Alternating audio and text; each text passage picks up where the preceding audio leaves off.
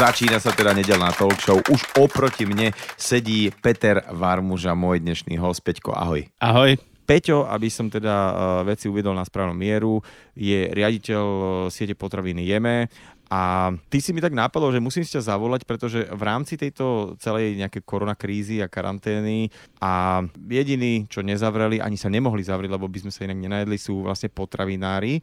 A poďme tak chronologicky, že čo sa u vás začalo diať, teda všeobecne v obchodoch s potravinami, keď sa v podstate keby, že povedal ľuďom, že zostaňte doma? Panika.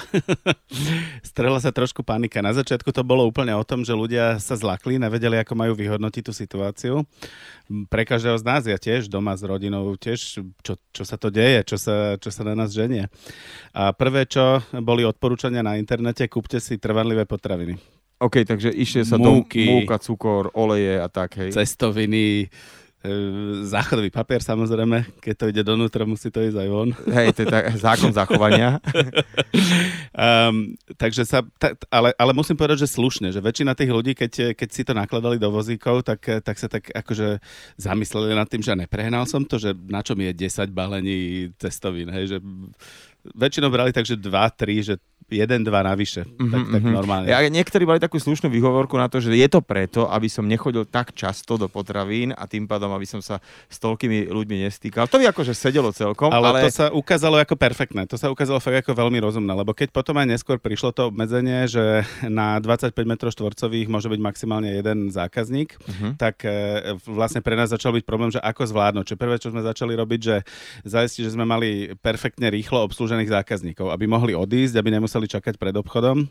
Takže oni tie veľké základné potraviny už mali aj tak doma z toho, prvého, tak. hej, z toho prvého nákupu hej. a niekde v špajzi a tak a hej. už dokupovali len také veci, ktoré sa rýchle míňajú a majú mm, kratšiu spotrebu. Presne tak. Postupne sa to posunulo k vínu, k cukrovinkám. No toto ma zaujíma, že čo teda, že ten Slovák nakupoval ako prvé a potom, kde sa to vyvíjalo v takých hej. väčších No pr- prvé miere. bolo takéto zabezpečiť rodinu, zabezpečiť sa na ten prípad tej krízy e, a, a potom, keď ľudia uvideli, že vlastne síce obmedzenie, ale dá sa k tým potravinám dostať, že teda tie police sa predsa len, že možno si nemôžem vybrať z, z 32 cestovín presne tie jedny, ktoré chcem, ale veľmi podobné iné vždycky sú. Tak sa to trochu ukludnilo a už sa začali, ako hovoríš, zásobovať už takými skôr láskominkami. Ja si myslím, že ľudia sa už tak začali odmeňovať za to, že sú doma a ako to pekne vedia vydržať e, medzi tými štyrmi stenami veľakrát. No a ako to teda u vás vyzeralo počas tých posledných dvoch mesiacov? Asi ste predpokladám teda boli vo väčšom nasadení.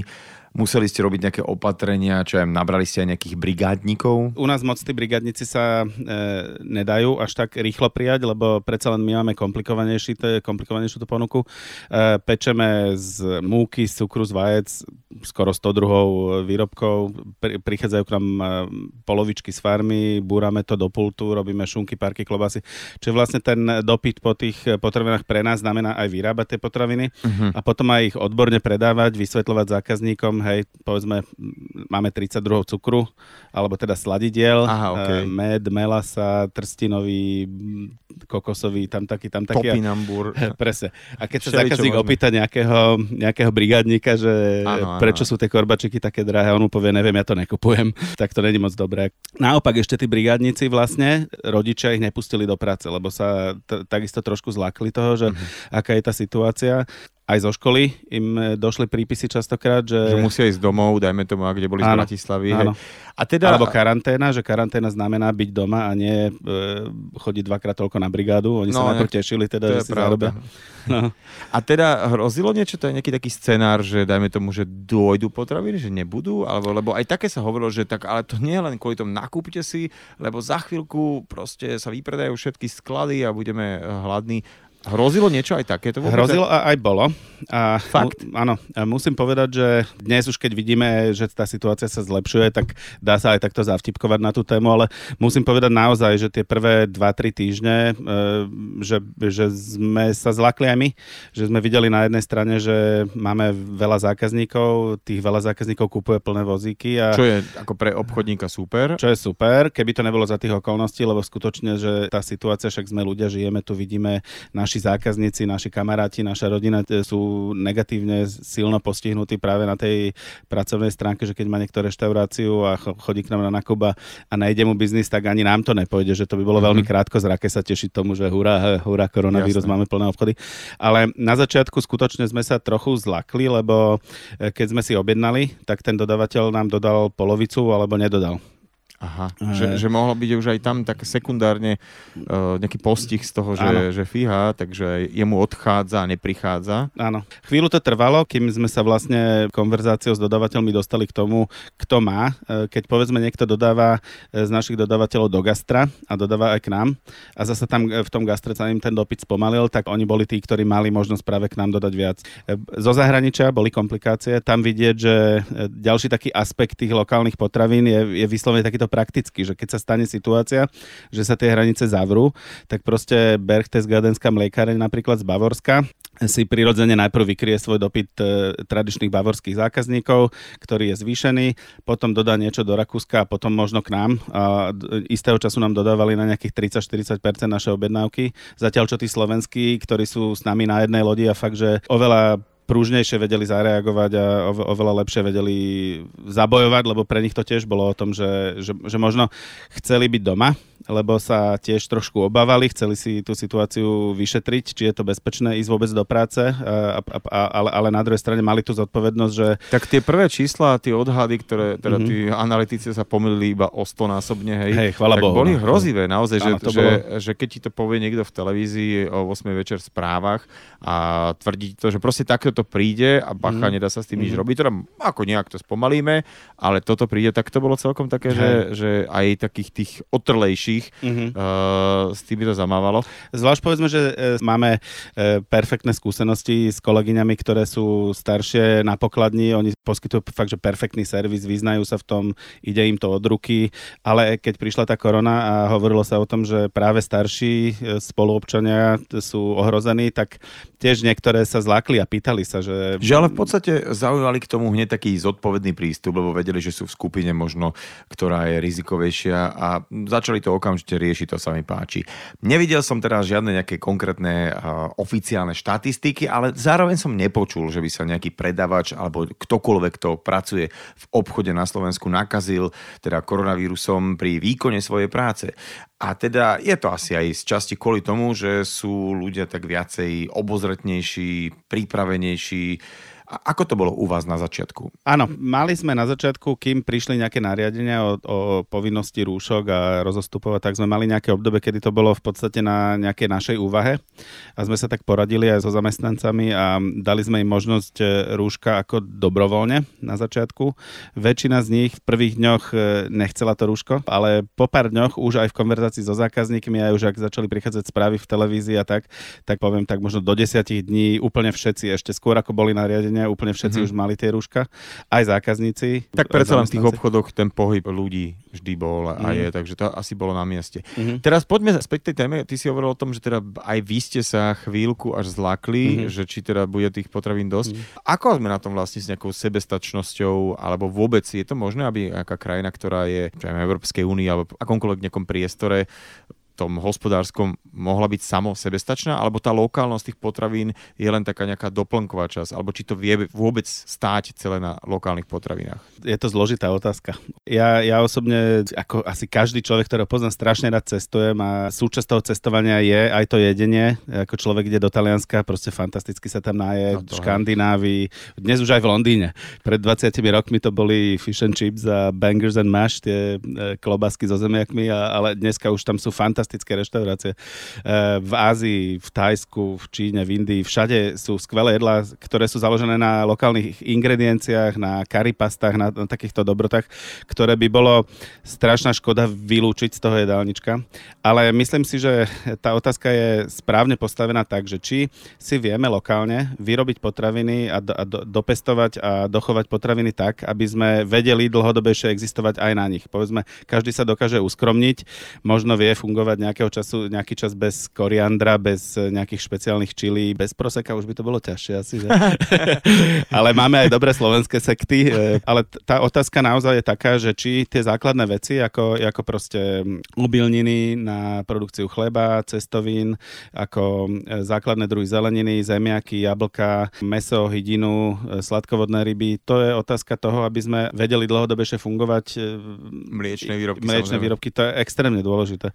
A fakt to vidno v tom, že, že aj keď to bol výpadok povedzme len na týždeň alebo na dva, kým sa nezorganizovali aj tie importy nejakým iným spôsobom, kontrolovanie, aj kým na hraniciach sa veci zorganizovali, ale fakt nás zamrazilo, že vlastne sme si objednali a dostali sme len 30% z toho, čo sme bežne zvykli dostávať z Nemecka, mm-hmm. z mhm. Talianska a tak. A práve aj vďaka tým vzťahom, lebo človek, keď e, však žijeme tu v tomto prírodzenom prostredí s tými e, našimi dodavateľmi menšími slovenskými sa poznáme. Oni boli u nás v obchode, my sme boli u nich e, na farme, vieme, ako veci robia. Keď je nejaký problém, zavoláme si, dohodneme sa, takže automaticky sa všetci začali pripravovať na to a, a bolo to cítiť predsa len, že tie slovenské potraviny dokázali prísť plynulejšie a bezpečnejšie. Mm-hmm. Zabrali, presne tak.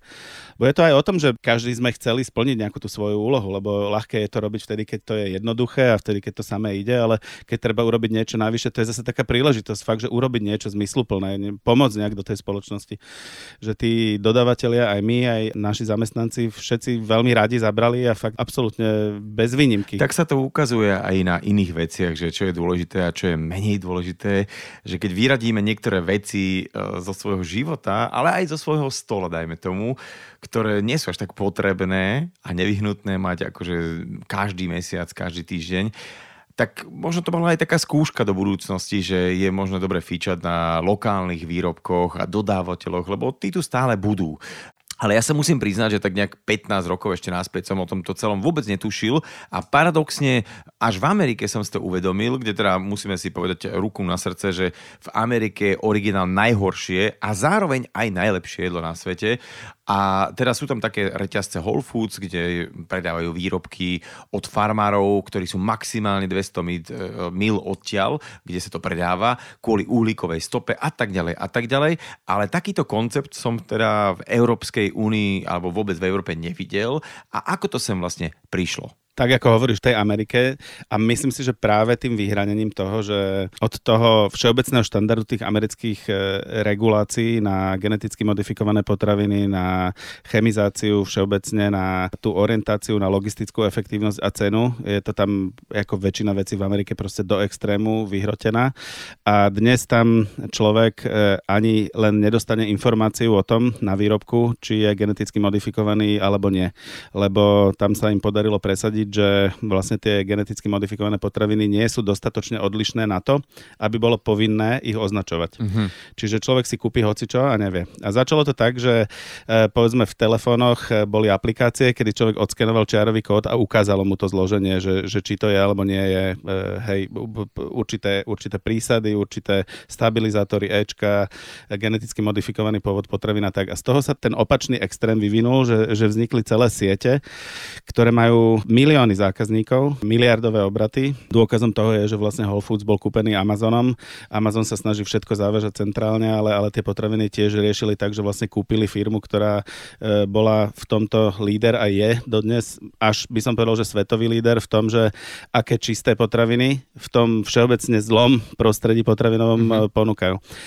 V Európe je to e, trošku stále niž. Je to, je to aj, aj v tých vyspelejších západoeurópskych, severoeurópskych krajinách, kde je to oveľa ďalej ešte ako u nás, tak stále je to niž. Stále to nie sú, že veľké obchody, veľa plných mm. len, len biopotravín alebo, alebo tak.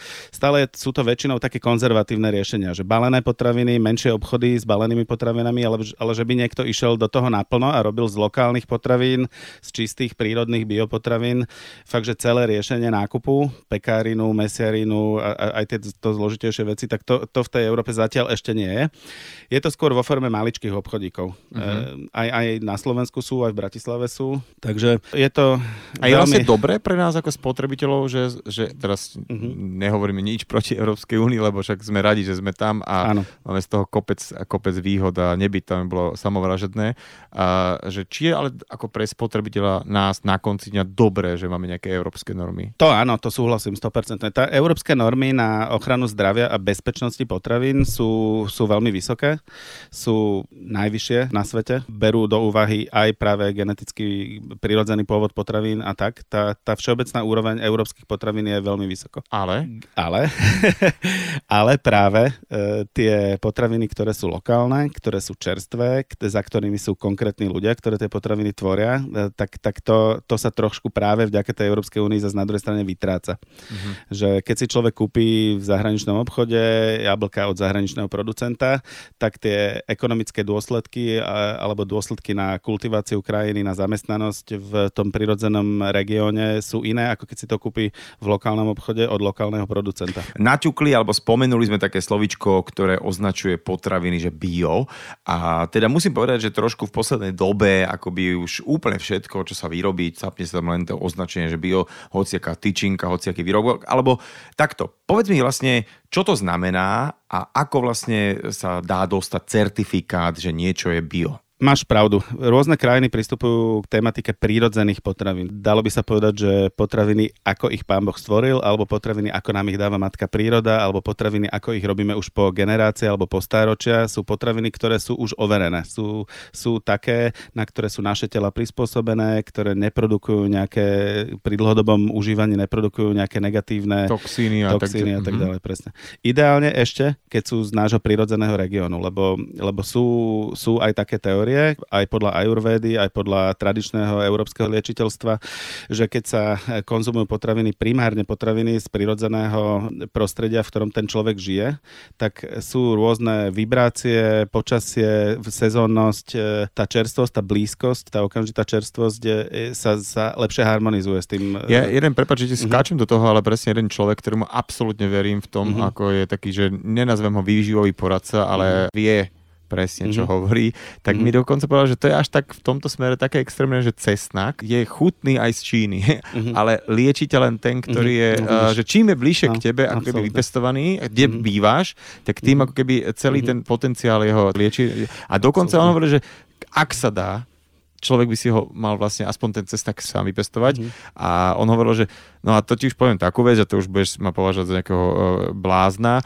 že ja si sadím cesnak, teda on, takže on si ten každý jeden, že dá na chvíľku do úst wow a, a tak ho zasadí a hovorí, že, že to je môj cesnak a, a aj mojim deťom, aj susedom, mm-hmm. aj bude chutiť, aj bude to, ale je úplne, že môj, mm-hmm. vieš, že to je taká zvláštna vec, ale... Ja tomu to absolútne verím. Aj ja, aj ja. ja. Absolutne. V Indii je svetá krava a tá svetá krava je preto, lebo uh, tradične uh, na, v tom, teraz prirodzene v tom vidieckom spôsobe života v Indii, tak ako my máme psa, ktorý sa motá po, po domácnosti a po dvore, tak tam majú kravu, ktorá sa motá okolo, okolo tej rodiny. A zo skúsenosti hovoria, že ona nejako cíti a vníma, aké potreby majú tie jednotliví členovia tej domácnosti a keď má niekto napríklad chorobu alebo neduživosť, niečo také, tak ona vygeneruje to mlieko inač, presne preto, ako, ako doplňovala to zdravie. A toto je všeobecne rozšírená viera v rámci celého indického vidieku a preto je tá krava považovaná vlastne za, za posvetné zviera. Za posvetné zviera, lebo takto dokáže liečiť na mieru každého člena rodiny. Tá, tá informácia genetická... Bio. Hej, a to bio. Čiže to bio je vlastne toto všetko. To bio má eh, reprezentovať to, že tá potravina je, eh, je obsahuje všetky tieto svoje prírodzené schopnosti, ktoré, ktoré vyvinula za, za celý ten strašne dlhý vývoj, za milióny rokov, kedy, kedy, sa, kedy s človekom žije v symbióze. My sme ako ľudia súčasť prírody a tá príroda nás tiež bere ako svoju súčasť a, a tie rastliny sa nám snažia pomáhať a liečiť. Sme to, čo jeme a, a, a keď tá potravina je prírodná, ona obsahuje toho oveľa viac, ako my sme schopní dneska ešte vedecky vysvetliť. Mm-hmm. A keď sa potravina pestuje chemicky, povedzme geneticky modifikovaná alebo za použitia veľkej miery chémie, tak síce možno nabere rýchlejšie hmotu alebo sa ochráni od škodcov, ale určitým spôsobom sa oslabuje jej schopnosť prirodzene existovať. E, tak ako človek, ktorý je preliekovaný, tak, tak aj, tá, aj tá rastlina alebo to zviera, ktoré je umelo držané pri chemickom naladení z mm-hmm. externých vplyvov, tak stráca životaschopnosť. A preto sa teda pri tej certifikácii bio dbá na to, aby sa regulovali na minimum tie chemické prostriedky, ktoré boli používané, alebo na minimum sa obmedzila také tie neprirodzené zásahy. Do toho pestovania vôbec, hej. Jasné, čiže normálne na to existujú nejaké normy a dá sa ako keby zmerať, že či výrobok je alebo nie je bio. A ako teda ten výrobca vie dostať ten certifikát, že vyrába biopotraviny? To je zložitý certifikačný proces. Tie certifikačné agentúry prídu e, a pomôžu ti vlastne ako farmárovi s tým prechodom na bio. E, ono to trvá rok alebo dva alebo tri podľa, podľa miery. Čiže oni ti prídu a povedia ti, že treba toto a toto upratať, urobiť, mm-hmm. aby ste teda tým pádom nejakým spôsobom zbehli do tých tabuliek. Áno. A keď toto dodržíte, takýto postup, tak už ste tam. Hej? Potom tam chodia pravidelne merajú na plánované kontroly, na prekvapivé kontroly, sledujú používané prostriedky, sledujú ten spôsob pestovania, chovania a, a naozaj to analýzujú. A Ktorý bude tým pádom trošku ako keby, nehovorím, že zložitejší, mm. ale taký poctivejší a nie ano. taký rýchly a tým pádom, že si chápem... Je to drahšie. Presne, je to drahšie. No a teda povedz mi, že vysadlíme si tú cenu, že uh, niekto si povie, že tak ale dobre, aby som si aj kúpil toto kurča, ale akože je drahšie. Uh, prečo je drahšia, prečo tá cena, niekde to povedal niekto, sa mi to páčilo, že musí byť fér, tá, tá férová cena. Že, a čo to znamená? Tá férová cena je taká, keď je samozrejme férová aj voči zákazníkovi, voči tomu človeku, ktorý si tú potravinu kupuje, musí byť férová. E, potom je férová voči tomu predajcovi, e, ktorý e, keď zamestnáva ľudí a chce, ich, chce im platiť teda stále v tom sektore služieb je tam zda nízka, ale keď nechce platiť slušnú, nie na úrovni tej minimálnej mzdy, ale nejakú slušnú slušnú mzdu, za ktorú sa dá žiť e, a zaplatiť odvody a, a, a dáne zo mzdy a všetky príplatky, takže tam, tam sa spotrebujú nejaké peniaze. E, dodržanie všetkých e, potravinových noriem dneska moderných. No a potom najdôležitejšie je, aby ten, čo tú potravinu vytvorí, ten, ten čo spolupracuje s prírodou priamo, ten chovateľ... Daj mi nejaký príklad, dáme to, že kurča sa bavíme, hej? Dobre, kurča. E, takže e, kurčatá my u nás predávame iba slovenské, iba z nášho regiónu, kde sa kurencom venuje otec a syn. Starajú sa o ne e, tak, že majú zabezpečený voľný výbeh sú krmené prírodzeným krmivom, teda jedia naozajstné zrno, naozajstnú kukuricu, naozajstný... naozajstný... Čiže dostávajú jedlo. Dostávajú jedlo, presne Hej, tak. že nie nejakú presne takú tak. granuláž. Keď sa v najbližšom živote narodím ako kura, tak by som bol radšej u nich ako v nejakom klietkovom chove. To určite. A to teda nielen to, že čo jedia, ale ešte ten voľný výbeh je asi dôležitý. E, áno. Ten voľný výbeh je extrémne dôležitý. Ako, ako tá hrabavá hydina, kam teda spadajú kurence, hrabavá hydina, potrebuje mať možnosť hrabať. Hrabať? A hlavne, že niekedy sa počuť, že sliepky sú spoločenské. že... Sú spoločenské. Hej. Oni potrebujú, tak keď sa fakt rozprávate s niekým, e, e, kto, kto žije s tými sliepkami, tak, e, tak oni vedia, že fakt oni sú normálne, že majú nálady. Že oni sa pohádajú, potrebuje sa jedna dať preč od tých všetkých ostatných, alebo naopak majú chuť kedy byť v tom, e, v tom väčšom e, krdli a, a potrebuje mať tú možnosť. A keď je, keď je teda ten klietkový chov, je to veľmi intenzívne, akože je to extrémne produktívne, lebo na maličkom mieste, na poschodiach sa dokáže vyprodukovať toho strašne veľa. Potom je taký ten podstelkový chov, kde sú, kde sú jedna vedľa druhej, ale majú možnosť aspoň teda na prízemí behať a niekde sa hýbať, že nesú, mm. nesú sú zav- celý život zavreté s, nejakým, s nejakými inými tromy. E, a, a potom je ten voľný výbeh, kedy fakt majú možnosť e, vybehnúť aj von. Tak, tak väčšinou, čo vidím, keď idem do tých voľných výbehov, tak oni majú normálne možnosť e, sa tam prebehnúť, majú možnosť si pohrabať do zeme, majú možnosť byť s ostatnými alebo byť sami. Je to, je to fakt, že úplne iná kvalita života. Dalo by sa povedať, že sliepka ako sliepka, ale to všetko sa odráža v takých tých informáciách a kvalite mesa, ktoré potom budeme jesť, hej? Takto. Dneska už aj kvantová fyzika, čo je teda vrchol našej západnej vedy, uznáva, že hmota ako proste nejaká pevná štruktúra, ktorá je nemenná, v podstate neexistuje. Že na konci tej hmoty je, je energia, a sú informácie. A v podstate je to určitý spôsob usporiadania energie. A ten spôsob usporiadania energie závisí predsa od toho, takisto jak to my cítime na sebe, sú tie e, psychosomatické ochorenia, je úplne inej pohode je aj naše telo, keď my sme v pohode, úplne inej pohode je naše telo, keď my príjmeme do seba niečo, čo je uvarené s láskou, No tak to áno. Absolútne. To máš presne, že... že čo je vychované že... s láskou, áno. vypestované s láskou, je to úplne niečo iné. No, odzbrojil som akože úplne teraz, teraz chápem. A toto by sme mohli aplikovať na vlastne všetky druhy zvierat. Uh, to je jedno, či to bude nejaké teliatko, prasiatko, čokoľvek, čo, čo teda uh, niekto papá, teda ľudia papajú aj meso. Ja viem, že ty si vegetarián dlhoročný mm-hmm. a napriek tomu veľmi s takou láskou rozprávaš o tom chove zvierat, uh, ale ty si taký ten vegetarián, čo nikomu nekáže, že... Rob, že... Nie. Jako, mne strašne záleží na tom, aby tie zvieratá boli uh, chované slušne. Mm-hmm. A verím práve tomu, že či je človek vegetarián, alebo je proste človek, ktorý si váži život uh-huh. a mhm. váži si život toho zvieraťa a záleží mu na tom, tak to je v podstate není až tak dôležité, či spraví to rozhodnutie, že je vegetarián alebo nie. Ja napríklad robím to rozhodnutie, že som vegetarián, nie vegán. Častokrát si od vegánov vypočujem za to, že to je len také polovičné, lebo Áno, že uh, to, to, stále im bereme mlieko a, a stále im bereme vajcia. A ryby sú len také uh, ryby s očami. Ale e, rozhodne je tu takáto e, úvaha, že keď chceme do svojho tela integrovať iného cicavca, je to, je to veľmi zložité na, na tej energetickej úrovni, aj, aj čo sa týka tráviaceho procesu na tej mechanickej úrovni. Oveľa rýchlejšie strávime banán, ako strávime e, klobásku. cicavca, klobásku. A preto ja by som teda sa prikláňal k tomu, že majme radšej prirodzené meso ako meso vyrastené v nejakej fabrike. Máme prirodzené meso, užívajme ho radšej menej, a dajme si záležať, že bolo vygenerované slušným chovom, že bolo spracované s úctou k tomu, k tomu životu. No ja ti uh, chcem skočiť do toho, že keď som bol uh, malý chlapec, tak si pamätám, že hoci sme sa teda nemali zle, Meso bola taká skôr víkendová záležitosť a dnes predsa len ľudia, a teda hlavne na Slovensku, veľa, veľa sprocesovaných e, fóriem mesa aj denne dávajú do seba vo veľkých porciách, čo teda na konci dňa nie je úplne uh, radostné, keď sa pozrieme na tie štatistiky takých tých závažných chorob, tak Slovensko je tam naozaj na špici. Poďme teraz na takú tému, ktorou je sezónnosť potravín alebo výrobkov a to mi tak tiež do toho celého nejak zapadá, čo sa o tom bavíme, lebo uh, obidvaja si pamätám, ke, pamätáme to, že mandarinky boli na Vianoce akurát tak. Dobre, tak to je už extrém, ale aj tak mi príde neprirodzené, že musíme mať celý rok uh, na našom stole a v našich chladničkách veľmi také, by som povedal, že sezónne veci.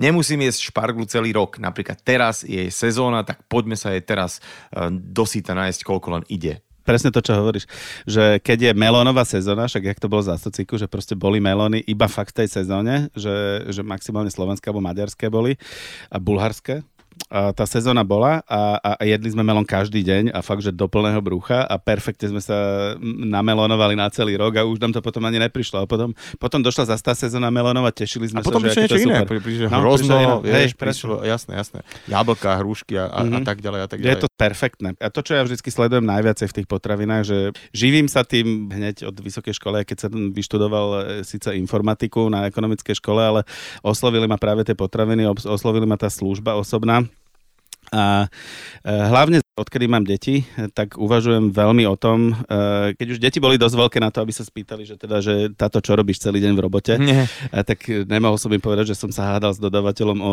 jeden cent na flaši alebo niečo také. A začal som riešiť viac a viac to, že čo v tých potravinách je dobré, není dobré a, a musím povedať, že práve táto sezónnosť je, je jeden z tých úplne hlavných vecí, ktorá je na tej potravine, pretože vtedy keď je tá naša príroda, v ktorej my žijeme, v tom, v tom našom okolí, vtedy, keď je pripravená nám ten produkt dať, nám, nám, nám to proste dochovala za ten celý rok do toho krásneho jablka, alebo do toho krásneho hrozna, alebo hrušky, alebo marhule, fakt, že tie sezóny sú nádherné, tak vtedy je to e, najlepšie, lebo je to z toho nášho prírodzeného prostredia. Je to úplne zrelé, že sa to nemusí dozrievať alebo uchovávať niekde. Je to fakt, že včera otrhnuté, a, a, dneska u nás na stole a dá sa to jesť. Je to najlacnejšie, je to ekologicky najmenej zaťažujúce pre tú planetu, lebo nemusíme to donášať letecky alebo loďou. Je to proste fakt, že absolútne to je jedna z tých najdôležitejších, ak nie vôbec tá najdôležitejšia vec, že jesť lokálne sezónne potraviny. To je to proste splňa všetko. No a tieto lokálne potraviny vyrábajú lokálni producenti, ktorí sú to možno nejaké rodinné firmy, robili celý život s mliekom, mesom, pestovali a teda naozaj, či je to na vzostupe, či tie rodinné firmy fungujú, alebo teda vznikajú nejaké nové. Ako to vlastne vyzerá na Slovensku? Ty máš s tým teda skúsenosť, lebo viem, že si v osobnom kontakte. No mňa toto strašne teší. Ja som vlastne na konci môjho pôsobenia v korporácii bol 10 rokov kade tade v zahraničí a keď som sa vrátil na Slovensko s ideou teda ísť do toho, že urobiť obchod, ktorý bude zameraný na prírodzené lokálne potraviny, tak som mal trošku obavu, či ešte je Či tá... bude dosť vôbec ľudí, Presne. ktorí niečo dodajú, hej? Presne. Tak som si aj myslel, že ten záujem zo strany zákazníkov aj by bol, ale či bude tá ponuka taký úplne, že fantastický príklad bol, keď jedna kamarátka Petra, ktorá sa točí okolo kvalitných potravín tiež už veľmi dlho, zaoberá sa e, so slow foodom. Ja si myslím, že ona bola už u mňa na rozhovore, takže kľudne. Áno, Petra Molnárová.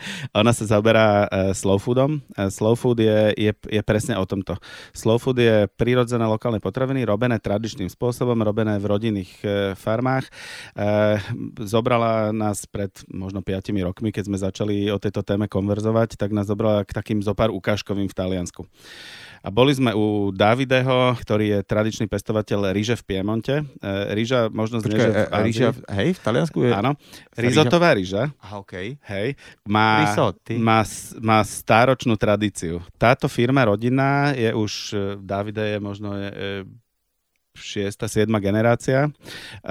došli sme na farmu, na traktore sedel proste vyčesaný hezuň v krásnej košeli, mal tam zaparkovaného Mercedesa, akože wow, perfektné, že fyzicky pracuje na farme, e, človek má sa dobre, bol na dovolenke všade na svete, že to je úžasné. E, oni, oni robia tú rýžu tak, že vypestujú si tú rýžu sami na, na, na rýžových poliach v okolí, ale aj pridávajú hodnotu. Tú spracujú, vyčistia, vysušia, vyrobia rizota, robia s miestnymi pestovateľmi byliniek, e, dubákov, vytvárajú rizota, ktoré sú hotové, marketujú to, majú e-shop a vlastne dokážu celú tú pridanú hodnotu priviesť k tomu, ktorý si to najviac odmaka. A to je teda ten fyzický farmár na poli. A dokážu takouto tradičnou, takým, takým dobre zdravo zaslúženým spôsobom e, urobiť aj tú drinu, ale aj si prísť k slušnému životu. A potom, keď sme sa začali rozprávať viac a viac e, túto so slovenskými farmármi, s chovateľmi, s pestovateľmi, tak som zistil, že vlastne aj u nás už sú takéto prípady, chvála Bohu, že, že, že proste z, bolo to pretrhnuté tým, tým socialistickým experimentom toho národného polnospodárstva, a, a, ale už sa to začína obnovovať. Buď sa vrátili k niečomu, čo robil ich detko, alebo proste začali robiť niečo, právnik sekol s právničením, alebo korporátny manažer sekol. Že, že ja Absolutne. poznám ľudí z korporátu, ktorí odišli uh-huh. a mhm. teraz robia s pôdou, alebo teda uh-huh. uh, s nejakými potravinami, mm-hmm. ktoré vyrábajú mm-hmm. a sú úplne hovorí, že tak šťastný som v živote Presne. nebol. Vyrábajú že... poctivé kečupy, vyrábajú perfektné oplátky, uh, uh, víno, pestujú, alebo mak pestujú, presne. Tak. K tomu a... vínu to má veľmi blízko, pretože to je také sofistikované, že akože kancelársky ľudia z mesta majú, majú proste radi to, tú celú kultúru o víne a keď to proste niekedy na nich dojde, že už fakt toho majú dosť, tak, tak častokrát do toho vína idú. A potom to víno, čo robia, je fantastické, pretože prinesú tú, tú, to, to moderné chápanie meského životného štýlu, vedia, čo ten človek chce, ten meský, vedia pri, prísť proste s perfektným marketingom a, a priniesť, častokrát ešte idú, že viac do extrému, že urobia to víno úplne prírodné, že, že, že, že študujú staré metódy a idú do Arménska, hľadajú do Gruzinska, hľadajú to, že ako sa to víno vlastne má robiť pôvodne, aby bola rešpektovaná tá, tá prírodzenosť, jak, ako ho dorobiť s čo najmenej zásahmi, bez použitia síry, chemikálií a, a vytvoria produkt, ktorý je úžasný. A to je vďaka tomu, že určitú tú meskú sofistikovanosť prinesú, prinesú do toho vidieka a, a sú ochotní teda fyzicky pracovať, lebo vždycky je to o tom, že je to proste fakt, že keď je sezóna, tak je sezóna, že, že, že proste sa ide, treba stihnúť pozbierať, treba stihnúť urobiť veci na poli a to sa nedá odložiť, urobím to a zoberiem si víkend voľno a tak to sa nedá. Čiže proste ten farmár, tým farmárom musí byť uh, na full úvezok, teda farmárom celým telom, aj dušou a starať sa o svoj majetok a statok ako vlastné dieťa. No ale teda uh, ty si hovoril, že tých farmárov je dosť a je teda dosť aj zákazníkov. Vieš čo, poviem ti takúto vec, že sa mi stalo, išiel som autom po Slovensku, zastal som v nejakom takom salaši, dal som si halušky a pýtam sa, že odkiaľ majú takúto fantastickú nepasterizovanú zdravú brinzu a čakal som, že mi ukážu nejaký oproti kopec a oni mi teda povedali také ubezpečenie, že nebojte sa nič, toto je z veľkého obchodu, z nejakého a vlastne ako toto sme teda ako zákazníci pripravení už si pýtať teda kvalitné lokálne výrobky? Takto, je tam určité nebezpečenstvo z toho, čo si presne popisoval, že, že nepasterizovaná brinza z nejakého pôvodu, ktorá e, možno bol dodržaný teplotný reťazec, Aha, okay, možno okay. nebol, možno bola dodržaná hygiena, možno nebola. Sú tam určité rizika, ale keď je to spravené poriadne, že je za tým normálna, dobrá logistika v úrovni nadefinovaná Európskou úniou, tak tam to riziko nie je. A navyše je, to, je tam tá vysledovateľnosť dneska tiež, to je vlastne ten, ten rámec Európskej únie, ktorý na Slovensku dodržujeme teda extrémne. Ako fakt tie naše kontrolné orgány na Slovensku e, na začiatku mi to trochu vadilo, že idú fakt, že striktne, ale dneska som rád. Nás to donútilo mať e, manažerku kvality, mať oveľa silnejšie vybudované procesy.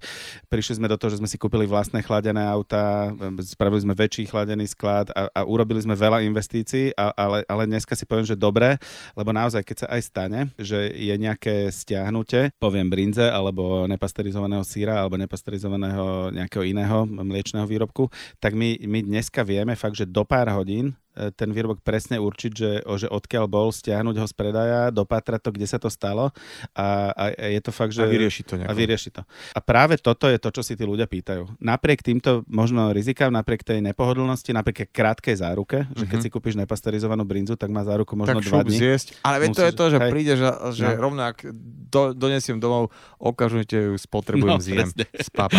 No, keď a... je dobrá. Ešte vlastne celý čas, lebo už aj keď sa pozerám na hodinky, mm-hmm. že tak rýchlo mi s tebou čas e, plyne, ale nechcem sa nejakým spôsobom vyhnúť alebo preskočiť tému mm-hmm. a to je taká tá rovnováha, ktorá mhm. nastáva mm-hmm. uh, v tom celom procese a to je e, jednak, že teda, ak si povedal, že veci sa dopestujú v prírode a potom to o, skončí až v tom bruchu človeka. Nielen bruchu človeka, ale to, že keď ješ zdravú potravinu, tak je veľký predpoklad, že teda budeš aj ty zdravý a keď si ty zdravý ako človek, tak aj tá celá spoločnosť je zdravá, že naozaj to vie fungovať, alebo dá sa na to takto globálne pozerať? A myslím si, že každý z nás, e, nech robíme v akejkoľvek oblasti, tak e, ta, mať v ohľade tú prírodnú alebo prírodzenú rovnováhu je dôležité. A všetci svojou troškou môžeme prispieť k tomu, že, že tá spoločnosť bude taká prírodzene vyvážená, rovnovážna, že ľudia budeme šťastní a, a k tomu veľmi vplýva e, potravina. Vplýva na to takisto životné prostredie, ale vplýva na to hoci čo, na, na to, ako robíš ten rozhovor so mňou. Je to tiež, je to, je to prírodzené, je to normálne, je to, je to zaujímavé a, a tí ľudia majú z toho potom tiež úplne iný pocit, ako keď je to proste niečo, niečo agresívne alebo, alebo strojené, alebo mm-hmm. že ke, keď, keď sa tie veci robia, robia s ohľadom na ten ich normálny život a rytmus a, a ten je rešpektovaný a, a, a skôr sa to snažíme podporovať a rešpektovať, tak ten náš život je proste lepší. Boli krásne si to povedal, lebo o to ide, aby sme mali e, náš život proste lepší. A mám tu zapísanú takú tému, ktorú chcem otvoriť a opýtať sa, ako to vlastne je v potravinách s potravinami, ktoré sa nespotrebovali teda v určený čas a dátum a pritom teda sú stále jedle a ešte sa dajú možno aj použiť. Toto je u nás téma veľmi intenzívna. Musím sa priznať, že k tomuto e, ma inšpirovali zákazníci osobné konverzácie v obchode, príspevky na Facebooku, otázky, uh, aj hejty častokrát, ale väčšinou, väčšinou normálne návrhy. Konštruktívne. Konštruktívne. Konštruktívny uh, hejt, to si zapíšem, počkaj. dobre. Eh, pri, prišlo mi to, že fakt, že, te, fakt, že to je strašne dôležité, že, že nedá sa na to pozerať len tak, že dobre, chcem mať aj večer pre každého, lebo proste ja som strašne orientovaný na to, že zákazník musí dostať všetko a, a perfektné a tak, ale naozaj, keď sa všetko perfektne vyprezentuje večer a tá brinza má záruku 2 dní a čerstvo vytlačený pomarančový džús 1 a tak ďalej, tak to generuje odpad. Ja som sa na to e, v minulosti, pred, ešte poviem pred 5 rokmi, pozeral skôr z finančného hľadiska, že je to zaťažujúce pre malý obchod, keď je toho odpadu veľa a skôr sa snaží hľadať rovnováhu medzi dostupnosťou a čo najmenším finančným dopadom toho odpadu. Ale dneska práve vďaka tým témam, ktoré, ktoré sa mi otvorili, začali sme spolupracovať aj s um, rôznymi konzultačnými firmami, inštitútmi, neziskovými organizáciami, ktoré sa v tomto teritoriu pohybujú a uvedomil som si, čo všetko sa vlastne dá urobiť preto, aby sa ten odpad znížil, ako sa dá využiť ešte. Napríklad, e, že je strašne veľa ľudí, ktorí sú hrozne vďační, keď dostanú od nás večer e, potraviny, ktoré na druhý deň končia. A koľko ich je, fakt, to sú stovky ľudí len v Bratislave, ktorí sú hrozne vďační, keď dostanú od nás bagety, ktoré sme ten deň nepredali, obložené, alebo dostanú čokoľvek, fakt čokoľvek. E, ako sa dá lepším triedením odpadu dojsť tak, že za minulý mesiac dokonca sme dosiahli 85% vyseparovaného odpadu, že už keď sme teda lepším objednávaním máme umelú inteligenciu Auroru, ktorá, ktorá veľmi sa sústredí na to, aby optimalizovala to objednávanie.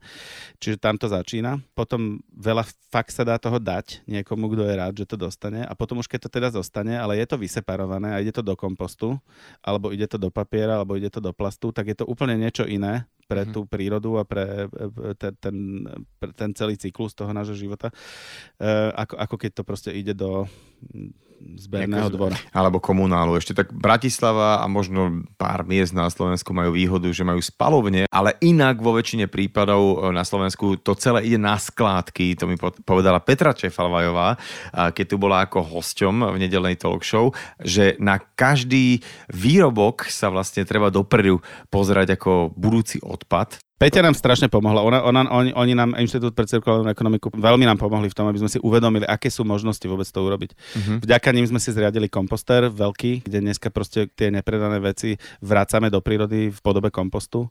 Fakt, že strašne veľa sa toho dá urobiť. Dá sa toho urobiť. Ja aj ty, keďže teraz už vidíme, ako sme o tom z času, takže musíme pomaličky končiť. Ale uh, jedna vec je istá, že celá táto karanténa a celý tento korona humbuk veľa ľuďom ublíži v zmysle toho, že aj čo sa týka práce, mm-hmm. mňa sa to týka uh, veľmi, mm-hmm. uh, že mám menej práce, dáme tomu, nemôžem no. koncertovať, spievať, robiť to, čo mám rád, nemôžem teda ani zarábať uh, peniaze mm-hmm. a to som ešte relatívne na tom dobre. Je kopec ľudí, ktorí majú presne nejaké výroby, podniky, platia mm-hmm. prenajmy, mm-hmm. zamestnávajú ľudí, mm-hmm. ľudí príde o, o, o prácu. Čiže mm-hmm.